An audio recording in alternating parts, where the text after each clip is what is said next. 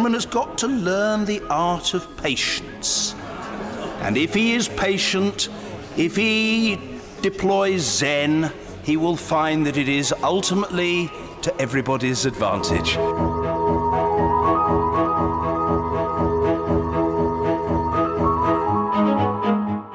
The truth is, Farage doesn't need to stand as an MP. He's already enacted, in large part, a hostile takeover on a larger party. He's dragged it almost entirely into his terrain.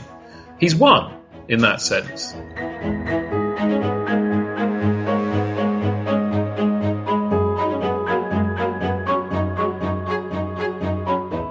The thing is, he's only standing down uh, candidates in conservative held seats.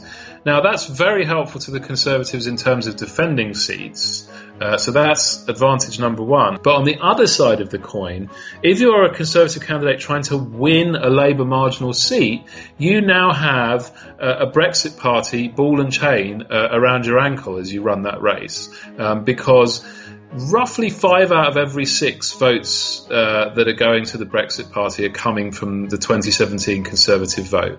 Um, so there are basically no places where this is a net gain for the Conservatives to have a Brexit Party candidate standing uh, as well. And in most places, it's a major handicap. Um, so what this ends up helping to do is to preserve the status quo. It helps to preserve uh, conservative incumbents, but it also helps to protect Labour incumbents as well.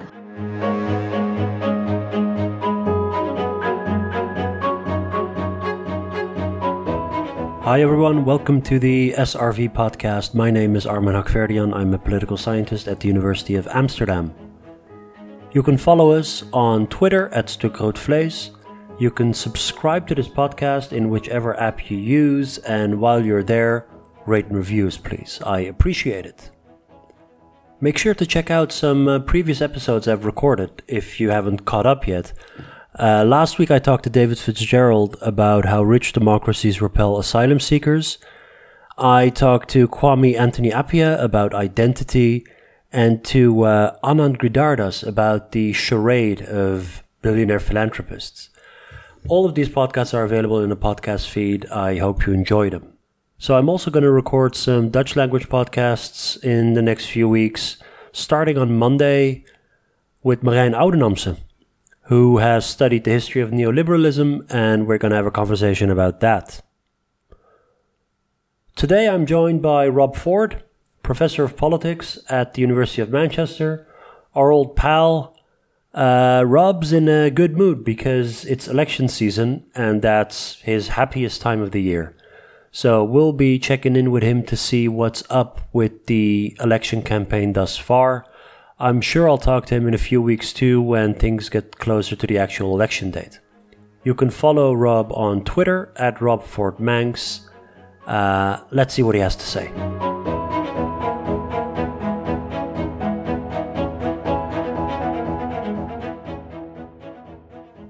Okay, everyone, joining me on Skype, it's Rob Ford, our senior Brexit correspondent. Rob, what's up? Hey, Armen. Well, I'm, I'm now senior general election correspondent. It's election season. It is. It's the most wonderful time of the year. For you, it actually is the most. Uh, the way I, I, I know you, you there's nothing you like more than just proper election day. Yeah, yeah. I mean, to have one at Christmas, you know, thank you, Boris Johnson, because you know it's it's put a smile on my face. So last time we left off, I don't. What happened last time? I think the uh, so Boris Johnson's deal was approved, but yeah. then he pulled it. I think that's where we. But he pulled it because um, he didn't want the deal to actually materialize because uh, MPs might actually agree on something that he doesn't agree I, with. I vaguely recall that I may have predicted that he would get a majority for it as well. Um, correct me if I'm wrong on that, but you know, if I did predict that, I want to claim credit for it because I don't get of many course. predictions right. Um, yeah, it's I mean, noted. God, that feels like several um, ice ages ago. Uh, election campaign days are like dog years. You know, everyone counts seven, and pff, that feels a long time ago. But yeah, he he, uh, he got a majority for his deal.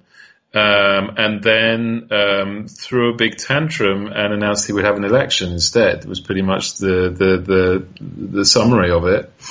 I think it's important also, given that the general election is now underway with the campaigns and everything, how that is framed. That Yeah. because he's going to say that the deal actually that he got a deal through Parliament. Of course, his critics will say no. Um, we agreed to discuss the deal. Nothing actually of substance passed. Where, where do you come down on this?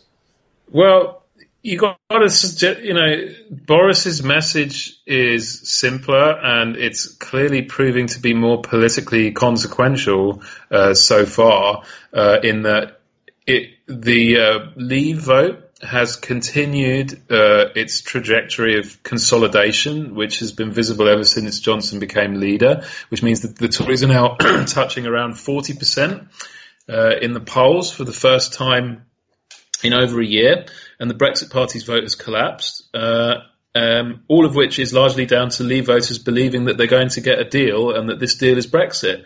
Whereas on the Remain side, um, it hasn't done Labour any good to say that they were, uh, you know, that, some of their MPs were only voting for this in order to renegotiate it or something like that. Because, uh, as with many of the other past Labour positions on Brexit, all that it does is thoroughly confuse the electorate and leave them with this vague sense of uh, distrust about what exactly it is that Labour are trying to do.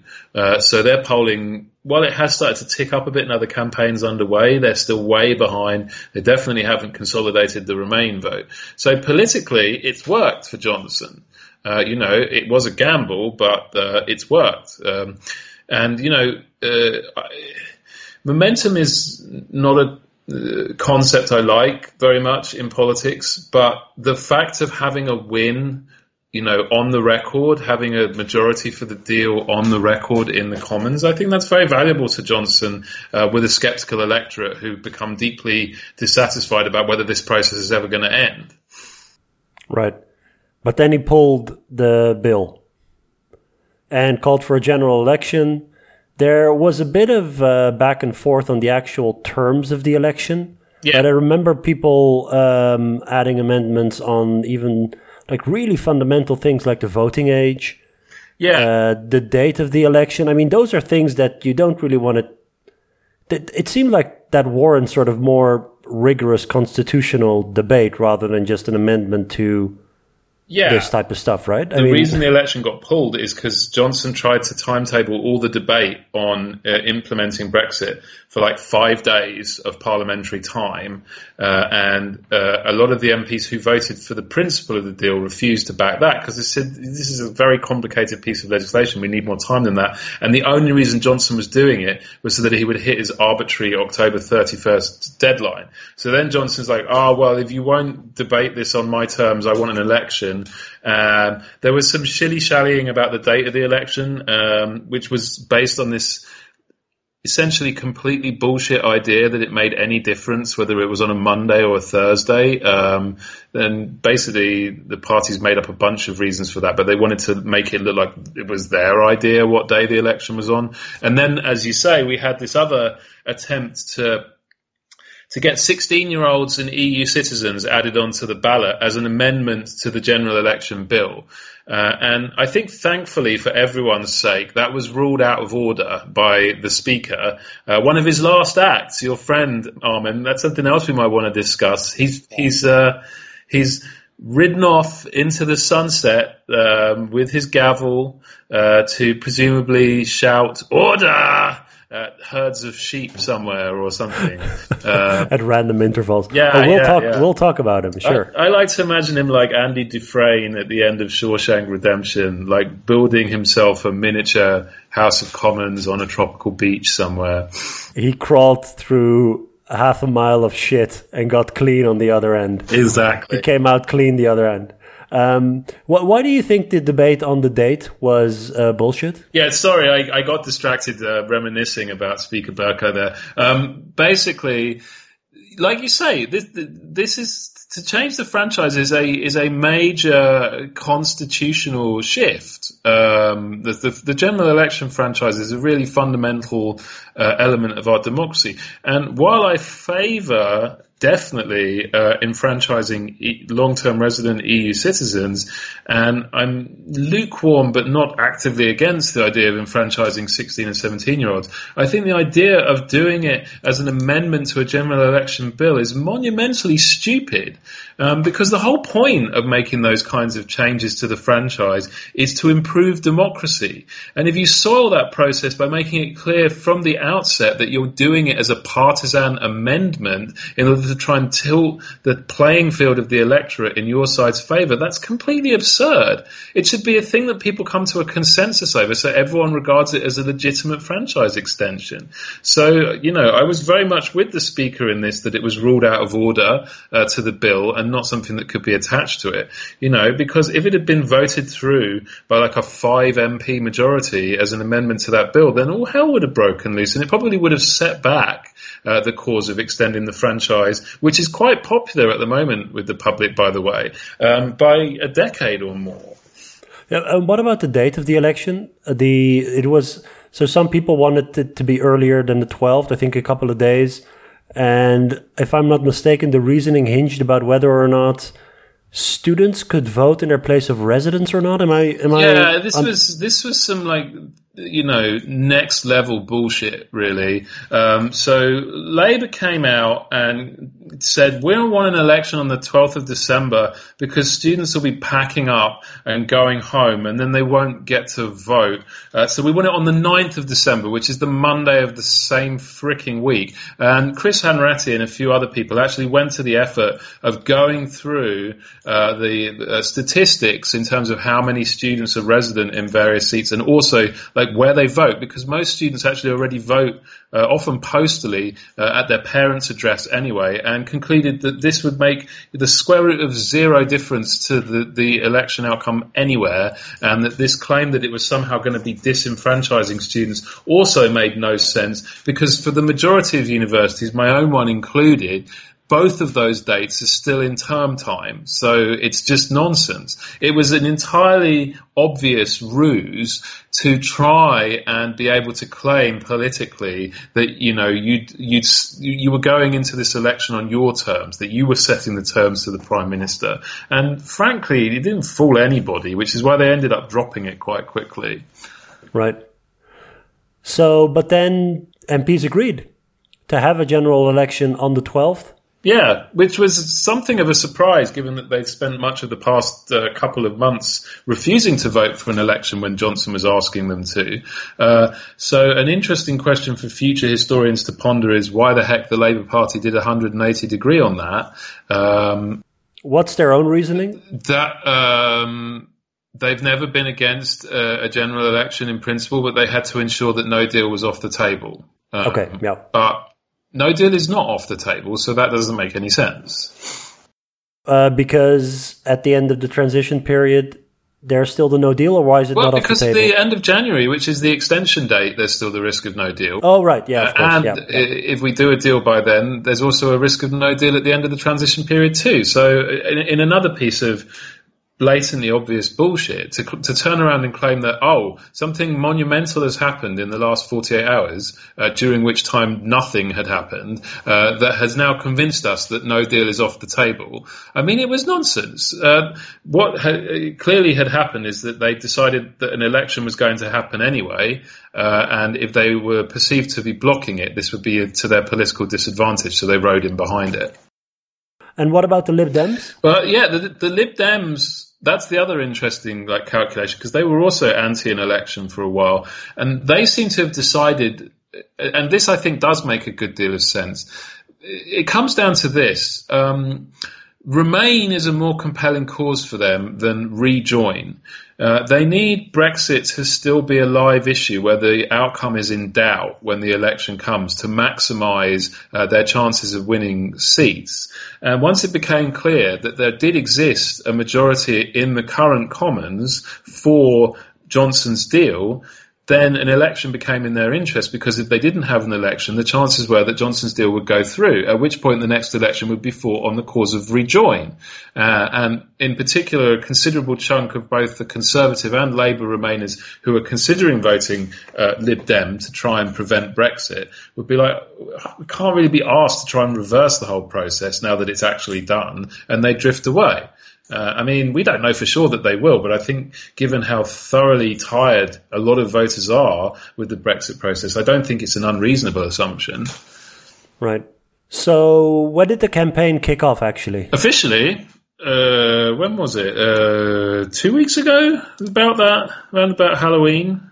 And ha- Halloween, and you still have about four weeks to go. So, yeah, how's it been going thus far? Uh, well, we've had the usual. I mean, we've had uh, some MPs who've had to, or candidates rather, who've had to stand down because they said racist stuff on social media, or they said that poor people should be shot on social media. Uh, we had Jacob Rees-Mogg uh, say that the people who died in the Grenfell Tower a couple of years ago only died because they were idiots who listened to firemen, uh, which is a stupid thing to do apparently, and Jacob Rees-Mogg definitely wouldn't have done that. Um, what else has happened? We had flooding, uh, and then we've had complaints that Boris Johnson is ignoring the flooding. Um, what about the Russian interference report? Oh yeah, that that got sat on, and Hillary Clinton weighed in on that. Um, you know, very good, I'm sure, for the opposition to be associated with such a noted election winner. Um, uh, is she going to stand?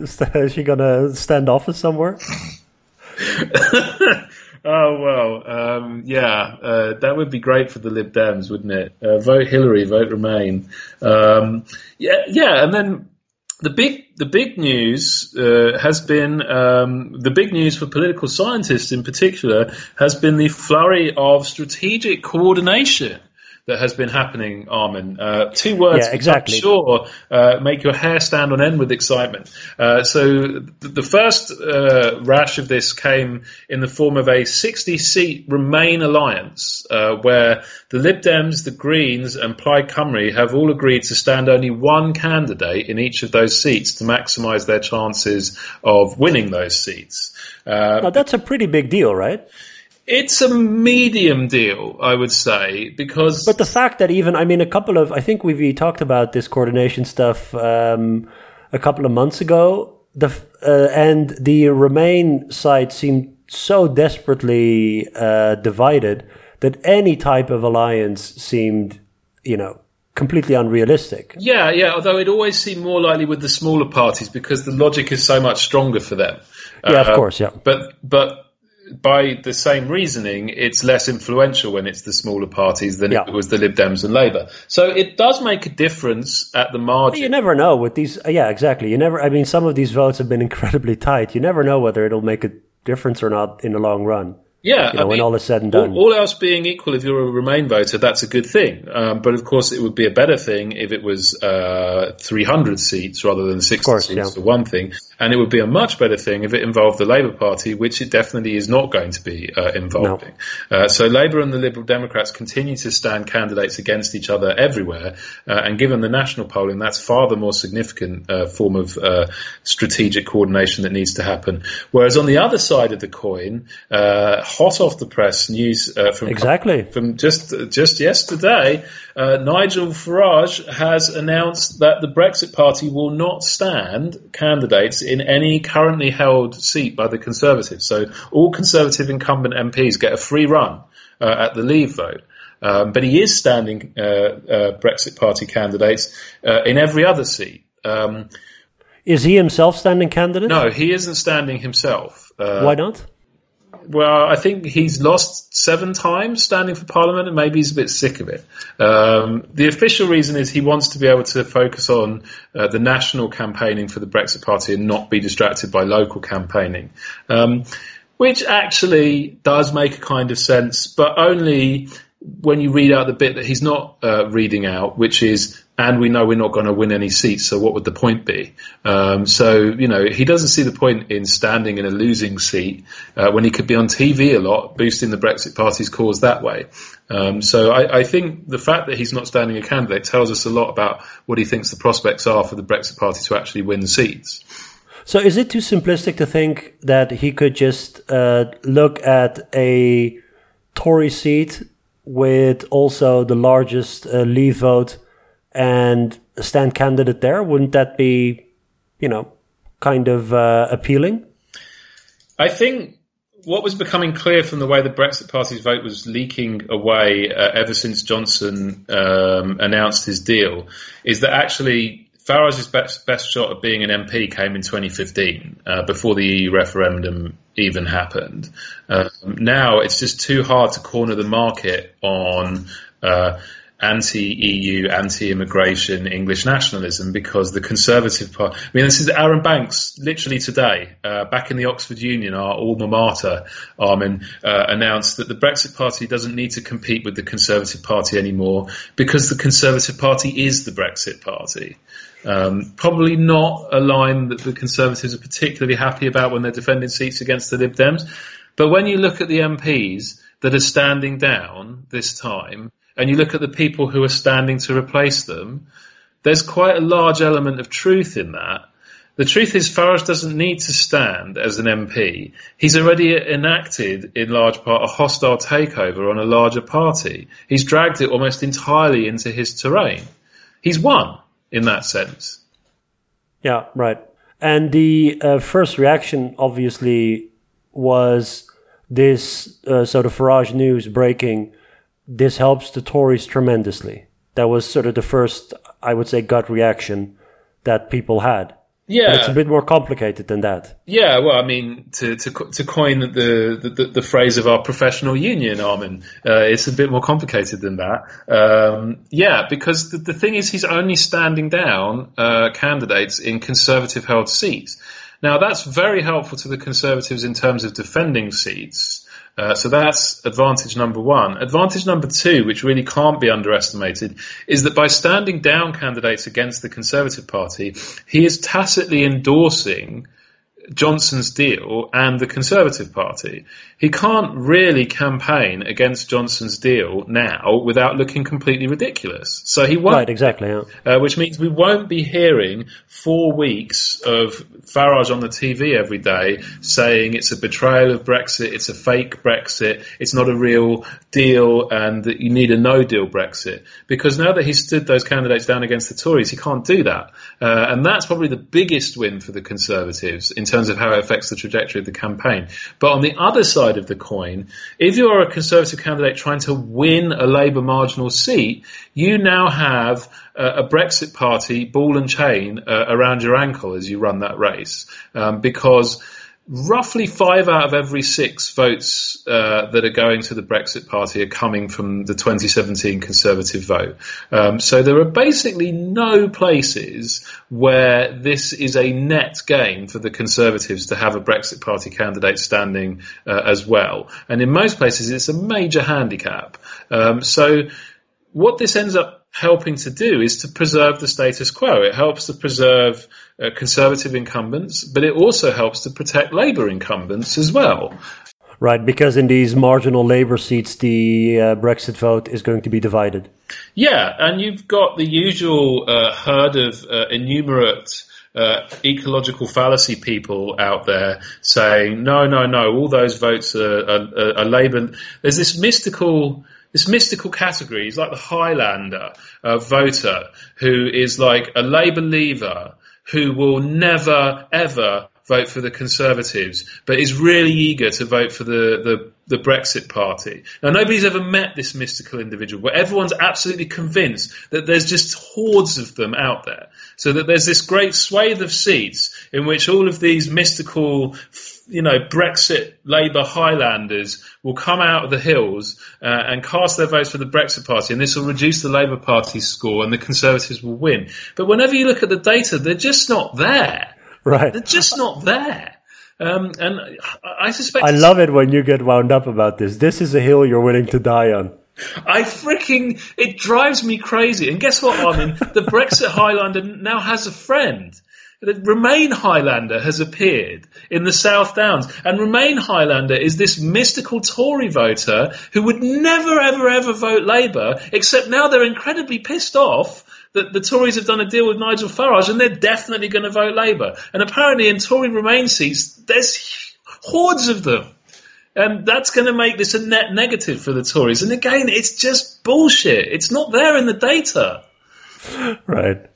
I, I love it. it you, this is probably the, the point you've been repeating you know most often yeah uh, but yeah. it comes back it just it won't die it's like this zombie theory of of of, of the especially the labor the labor uh, leave uh, seat stuff reminds me a lot about the sort of midwest white working class uh, type voter that gets so much attention uh, relative to the actual um, weight that they carry in an election yeah, yeah, and you know, I mean, it's it's like one long ongoing demonstration of availability bias. Um, so everybody has heard this story uh, about you know, Labour voters who come from places that never vote Conservative and would never ever vote Conservative. So it's really, really available in their minds. And they equate, I can think of that type of person really easily with that person is therefore really important in this election. And the second just does not follow from the first at all. Same, of course, with these sort of Midwestern Trump voters and stuff like that. I mean, who the heck ever talks about all those African American voters in the Midwest who voted in 2012 and didn't show up in 2016? Nobody. But they were just as important. Of course. So the um, Brexit Party is not going to um, run in about half of the seats. Yeah. Uh, does that change how polling should be done? Because your country absolutely is addicted to polling.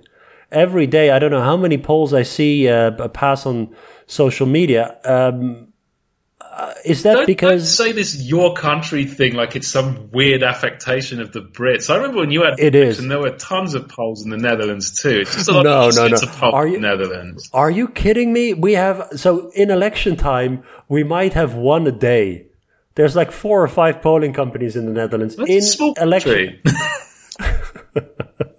no, I you you guys are completely addicted to this stuff. It's uh it's insane. But anyway, uh, these are all national tallies. At what point does the national tally become informative about, um, you know, what the actual outcome in terms of seats is? Uh, it is much more difficult in the current situation because we're expecting very different patterns of vote change in different parts of the country. So, you know, it, it is more difficult to uh, read across from the national polling uh, to an estimate of the seat numbers. Um, uh, I mean, that's always a problem under first past the post, but it's particularly a problem now. With regards to the specific issue of the Brexit Party, it looks like the pollsters are reacting to this by they're going to try and change how they ask the polling questions so that the Brexit Party only appears as an option um, when voters live in a seat where they're actually standing. Uh, and YouGov already got out their first effort at trying this and compared it with an, you know, they did like a split sample and compared it with a normal poll. And they put the Tories up three and Labour up two. Um, which surprised me a little bit. I would have thought it would be more of an advantage for the Conservatives. Um, so that's probably how they get around it. I mean, if the Conservatives lead by as much as they lead right now, it probably won't be that big of an issue, really, because the way first past the post works, if the if the leading party has a really big lead overall in the polls, that kind of drowns out all of the other stuff because they'll just win in most of these places. Um, so, although the patterns of swing will be different, you can you know make a reasonable um, guess as to how many seats they'll get uh, it becomes much harder if the if the, the Conservatives' poll lead shrinks uh, because if they have a lead of say five to seven points, depending on how uh, you know you distribute those extra Tory voters, it can be a majority, or it can be uh, just short of a majority, or it can even be a long way short of a majority, even though they've got a big lead in votes. And we don't. It's very hard to know ahead of time. Um, and in terms of constituency polling, those have started to appear uh, but you're seeing a lot of scorn being dropped onto them by the national pollsters, um, largely because some of them themselves got their fingers burnt in 2015 and 17 trying to do constituency polling. It's really hard to do, uh, and it doesn't have a particularly good track record in recent elections. The because uh, yeah, the polling industry in Britain has some. Um uh, let's say they got some egg on their face the last couple of times. Yeah, um, omelette. omelette on their face. So, and it's this is going to be a tricky election to get right. It, it's a, it's an extremely difficult situation for them to be in. I mean, I don't envy their position, but um, yeah, yeah, yeah, and they don't agree, which means amongst themselves. You mean? Yeah, because in in 2015 they all kind of came to the same conclusions and uh, that they were wrong. Um, they underestimated the Conservative vote, but it was an egg on the whole industry's face. Um, in 2017, um, they disagreed more about um, the, the, the scale of uh, the Conservative lead, but what they all picked up was that there was a big surge for Labour at the end. So although they had egg on their face in terms of underestimating how far that would go, it didn't seem as bad as in 2015 because it was in line with the trajectory of what was happening. They could say, well, we didn't get the exact endpoint right, but we did get it right that the river was rising, so to speak. Uh, this time, they start quite a long way apart in terms of how big of a lead they give to the Conservatives. Um, and maybe they'll converge over the course of the campaign. I wouldn't rule it out. But if they don't, uh, it will mean that at least some of the pollsters are really far off, while some of the others are, you know, dead on. Um, so that would be an interesting reckoning for the industry. Um, you know, and I'm sure quite a lot of them are sweating about this. Right. So I wanted to talk about um, let's say, campaign uh, priorities and, and issue salience and that sort of stuff, because you would think that it's going to be extremely hard to get a message across that is not about Brexit. But maybe Labour wants to focus more on domestic issues of the economy and, and so on. Um, what are you seeing there? Is is this a one issue election about Brexit, or are things going to change towards more domestic issues? Well, I mean, it, Brexit is still clearly the leading issue, um, and it's somewhat higher on the voters' agenda than it was in 2017, which was also a very Brexit-focused election. But there's still a lot of voters saying that other issues uh, are important to them or most important to them. And it's certainly true that Labour are very eager uh, to get the conversation back uh, onto other issues. And uh, so they're seizing upon basically every event uh, that happens uh, on the campaign trail to try and get the conversation onto other areas. So we've had flooding in the north of England in the past few days, uh, and Labour have been hammering away about Conservative underinvestment on flooding. They tried to latch onto the the um, Rees-Mogg Grenfell thing. They they're very much trying to get it back onto the NHS as well. And if we have like any kind of an NHS winter crisis, I'm sure that they will push very hard on that. So they, they want this to be a traditional domestic politics election. You know, unsurprisingly, uh, given both the voter confusion over their Brexit position and the fact that most of these other domestic issues, I wouldn't say it puts them at an advantage relative to the Conservatives because their polling right now is just really hideous, but that could change, I guess. Um, but it definitely puts them at less of a disadvantage than Brexit does. Yeah. I think I don't know who it was. Uh, again, one of the one of our colleagues on social media. Uh, uh, give, given the you know the huge gap between Labour and the Tories in the polls right now, pointing out that in 2017 actually the gap was bigger uh, when yeah. the campaign got underway. Um, now I'm not. That might have been me. was it you? I, I'm I'm not uh, I'm not convinced that generalizing from that particular election. Um, you know, is going to be easy or straightforward. But you know, they've been in a bigger hole than than yeah, the current yeah. one. There was another one of our colleagues, um, I, and again I forget who, and it wasn't me. um, uh, I, you know, I lose track of my own tweets these days. There's so many uh, of our colleague, uh, British colleagues are, are tweeting uh, uh, about the election. It's hard to keep them apart. I know the, the Twitter Christmas elves. Um, uh, someone tweeted out like a little timeline for all uh, the last sort of 10, I think, election campaigns to really highlight the point that 2017 is a massive outlier in terms of the amount of change that happened in it. So while we do need to keep open the possibility that that kind of change could happen again, we also need to keep open the possibility that it might not. Um, so a lot of people are being ultra cautious about projecting from the current lead uh, to an outcome because of how they got their fingers burnt last time. Uh, but if there's one lesson of recent elections, both general and referendum uh, in Britain, it's that what happened last time is never what happens the next time. Um, you know, you never get lightning striking twice. That's part of what makes everything so unpredictable predictable. So maybe the unexpected result this time is that the campaign is boring and nothing changes. Uh, you know, it, it's certainly a possibility. And, you know, Farage's decision sort of mitigates in that direction by basically shoring up the status quo. Um, uh, so far, Johnson hasn't done anything uh, in the same kind of ballpark of stupidity as some of Theresa May's early campaign decisions. So who knows? Maybe it's going to be four weeks of very dull, by the book campaigning, and we don't see any big changes in the polls. Um, I'm not ruling it in, but it would not be atypical for a British campaign to be like that. Most of them are. So who knows? All right. Hey, and do you have any uh, research projects in the field? Me, no, no, no. I've, I've just finished a book, Armen. I'm freaking tired. there's no, there's no, uh, I don't know, deliberative polls. There's no surveys. There's nothing out there. No, no, we did our deliberative polls before all this happened, and we'll be doing more next year, which means we'll now be doing them under a new government, which would be interesting. Um, but uh, no, I don't have anything on the field. Obviously, the British election study that my Manchester colleagues are running is is, uh, is in the field, and they, they will be doing all sorts of exciting stuff. Uh, but no, I'm, I'm confining myself to the exit poll, which is which is more than enough to be getting on with.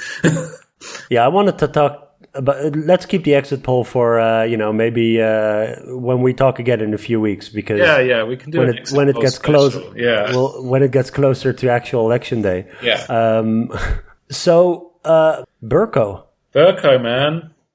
Bercow's gone. His legacy is going to be very polarizing.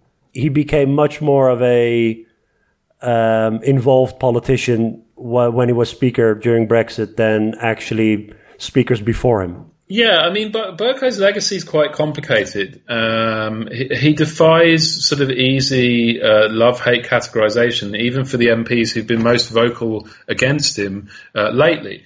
Uh, because early on in his speaker's career, he was very much the friend of the rebellious backbench MP, and in that category could be included uh, ERG type uh, Eurosceptic rebels. Uh, so one of the most fulsome tributes given to him when he retired came from Peter Bone, um, who's one of the most hardcore Eurosceptic rebels, because those kinds of MPs appreciated that he genuinely seemed to believe in empowering the legislature against the executive.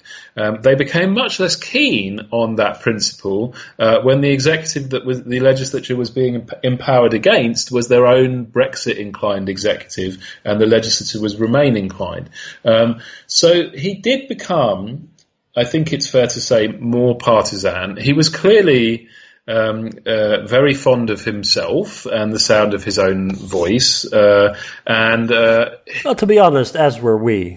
Well, yes. I mean, he had a bit of a he, he had a he had a sort of showman yeah, element he, to him. Extremely elegant, uh, eloquent as well. Yeah, he he had eloquence. He had a sense of theatre. Uh, but many many of his uh, parliamentary colleagues who are not lacking in self love themselves probably regarded this as hogging the spotlight to some extent. So there was probably an element of um, you know, personal animus in terms of uh, they wanted as much attention as he was getting uh, in some of the, the criticism he got. Um, but it's also important to remember the context in which he operated. He did get perceived to become more partisan towards Remain towards the end. But whether or not he was partisan towards Remain would have been completely irrelevant if you had a government with a stable majority in the House of Commons. Um, he could argue uh, that he acted consistently in the interests of the legislature all the way through his time as a Speaker, and it just so happened that the end of that time coincided with a period when the executive was weak and the legislature was deeply divided. So therefore, decisions had to be polarizing. So yeah, so I, I think he, made a lot of enemies at the end, uh, but a lot of his uh, reforms to make the legislature more powerful at the beginning will probably have a lasting impact. They could yet have an important role to play in what we see in the next year over Brexit. Uh, but I think one other thing institutionally that it's thrown a spotlight on uh, is that the decision making process in the Speaker's office itself is extremely opaque. And I wonder whether or not that will survive uh, the scrutiny that's now been thrown on it. I mean, you've noticed lots of observers uh, outside and in the country have noticed that this guy basically gets to make a ruling all on his own. He doesn't even have to explain it. Um, there's no uh, decision process. There's no paper trail. Uh, there's no appeals process. And when the decisions he's making uh, are of such tremendous moment, um, that's really problematic. Um, so I do wonder if the next speaker who comes in, Lin- Lindsay Hoyle, who's just taken over, whether or not he's going to need to start looking at ways to make that process more transparent and more accountable. Now, Bercow himself was a big advocate of making the whole legislative process more transparent and more accountable, and he did act on that uh, in many uh, ways.